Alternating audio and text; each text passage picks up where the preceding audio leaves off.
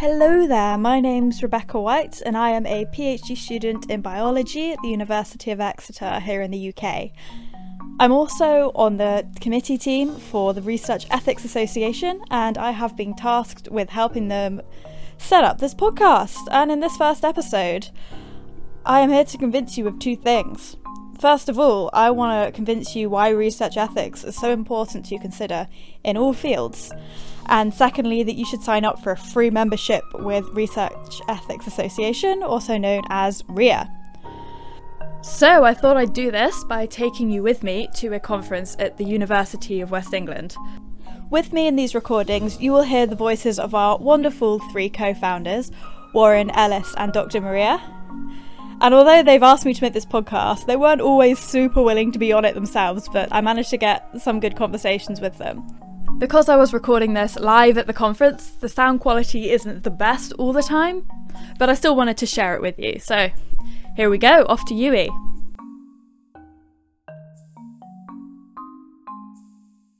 Right here, right now? Yeah, all the way through, all day. It's going to be really annoying. That's great. So where are we going? We're going to UWE. Why are we going to? University of West, West in, uh, in India. uh, to a conference, the SLUTP conference for PGR.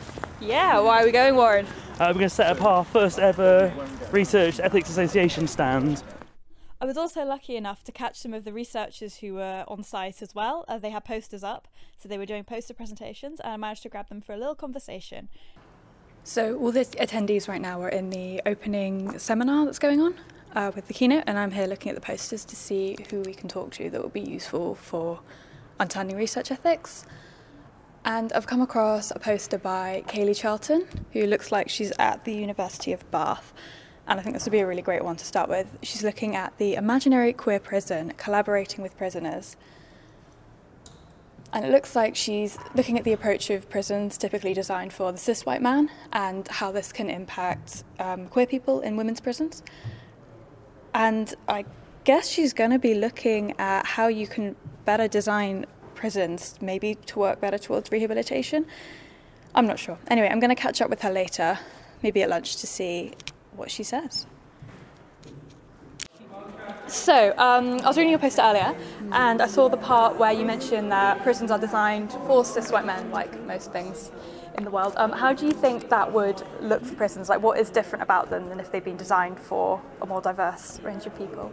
I guess that's what I'm trying to find out. Um, yeah, I'm exploring what space could look like if it were designed with a more diverse population in mind. So we've got research on women's prisons and like the feminist prison and what that might look like. And um, the biggest thing that it takes into account is, yeah, that the specific experiences of women that are in prison and those characteristics that they identify with, um, and they've got kind of increased uh, likelihood of trauma or abuse and etc. etc. Now I'm trying to find out what this would look like if we kind of blew that up and said, well, you know, this is great, designing the space for women, but in a women's prison we don't just have women. Uh, there are non-binary folks, there are trans folks that are out, there are trans folks that aren't out. Um, so yeah, I think a much more um, physically diverse and varied space would play into that. Yeah. Oh, brilliant. That sounds really interesting. Um, so, with the letter writing and your methods, um, how do you make sure that. I don't know if you ask them really about kind of trauma and stuff they've experienced No, in nothing prisons, like that. nothing no. like that. So there's no like, ethical considerations in terms of making sure they're okay after they've written about it. Well, we do talk about stuff related to their gender and sexuality, which might be personal or kind of Okay. bring up difficult uh, conversations. Um, so I'm working alongside people like Bent Bars Project, which are a another letter writing service. It's like a pen pal for queer Oh, folks in prison, and they pair up with queer folks on the outside. And then this kind of like pointing to the direction of resources like this just allows them to continue that conversation and have someone to go to with these issues that has also lived experiences of queerness, etc., etc. So yeah, just knowing your resources and like going to the right people, I guess. So, is this program, is it just kind of a continual pen pal thing throughout time, or is it just for. Like, I mean, when they come out. project. Yeah. Uh, yeah, that's that project's an ongoing project. It's an Mm-hmm. organisation that um, yeah, specifically fo- focus on uh, this, but it's only for folk that are in prison. Oh, right. Nice. So when they get out, that's the end of the. Yeah, I believe so. Yeah. Okay, interesting. Cool. Um, so, how do you predict these prisons could work better for rehabilitation for these, these queer people in the women's prisons? So, is that like the main focus of your research? So that's actually it's a good question, but it's um, Can I ask a related question Yes, actually? yeah, yeah. Would you mind?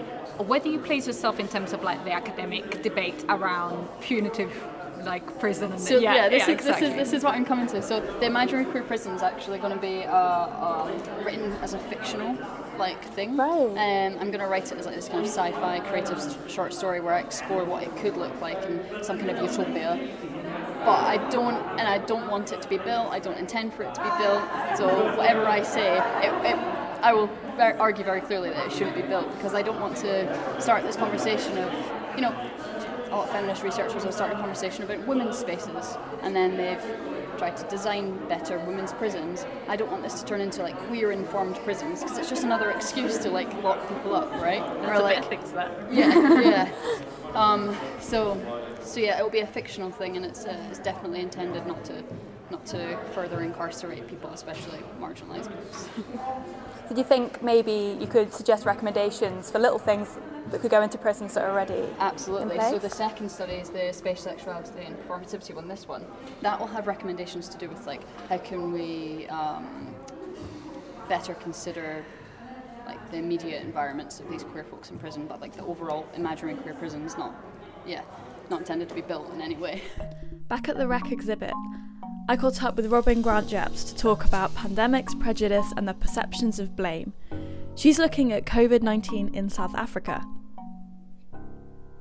Is it right if I ask you a couple of questions Yeah. about your research stuff? Um, so my particular project is based in uh, Cape Town and surrounding areas in South Africa. okay. Um, so I'll be working, doing like focus groups or like dyadic uh, interviews with different uh, people kind of from different identity backgrounds. So looking at like kind of like urban poor, rural poor, um, obviously people of different um, ethnicities, um, people with different educational backgrounds, and how getting them to look at the way that COVID 19 is presented as a threat in the media and how that affects their perceptions of the people around them. I think one of the things that I that really interested me in particular was the idea of space. Right. So um, people like um, obviously one of the legacies of apartheid is the spatial configuration of race. Right. Um, so particularly people like wealthier white people, they live in these kind of spread out gated communities, whereas people of colour they live in these townships where they're kind of living on top of each other, and that's part of the reason why um, people perceive with infectious disease, one of the things is you've got to have space to Yes. stop the flow of it. So it's how people perceive the responsibility of the spread of COVID in terms of, you know, whether people have been able to socially distance. People living in townships have had to get bus journeys two hours to get groceries because Right. spazas were shut in South Africa. So I think that's probably, at the minute, I feel like that's kind of the idea of space is probably where I will go with that. So looking Okay. at, again, like, you know, wealthier spaces and, so say, like poorer spaces. So at the end of it, you're going to try and make some recommendations. Yeah, so I, I'm hopefully going to be um, doing sort of like you know stakeholder um, meetings and kind of engaging with government officials. In just a couple of weeks, there is the Research Ethics Conference, also known as REC, being held at the University of Bath. Membership to the Research Ethics Association is still free, so make sure you check it out now on ethics association.org. Here's over to Warren to tell you why you should do this. So, we got a lot of people who are interested and some people who have signed up as members. If anyone listening wants to sign up, how can they do that? So they can log on to uh, ethics-association.org and um, click on the uh, Join REA button. And we have free membership for two years at the moment because we're still establishing ourselves. Um, and when you, jo- uh, you join up, you can have um, uh, there's some free like benefits and stuff. Why should I sign up right now? Sell it to me. I don't know. Sell it to me. What do you get? You're planning some workshops? Oh, right, yes, you have access to uh, free workshops, uh, otherwise, which you'd have to pay for. Uh, so it's a free membership, you might as well just sign up. Um, you get um, early information about the Research Ethics Conference that we have coming up in June. Uh, 2023. In Bath, 2023. Yeah. Um, and uh, discounts with publishers um, and be part of the newsletter and we're working on other benefits as well. yeah, and just be part of a great community, right? Yeah. Like minded people. Like me. Yeah, like you. Thanks for listening, and we'll see you in episode two.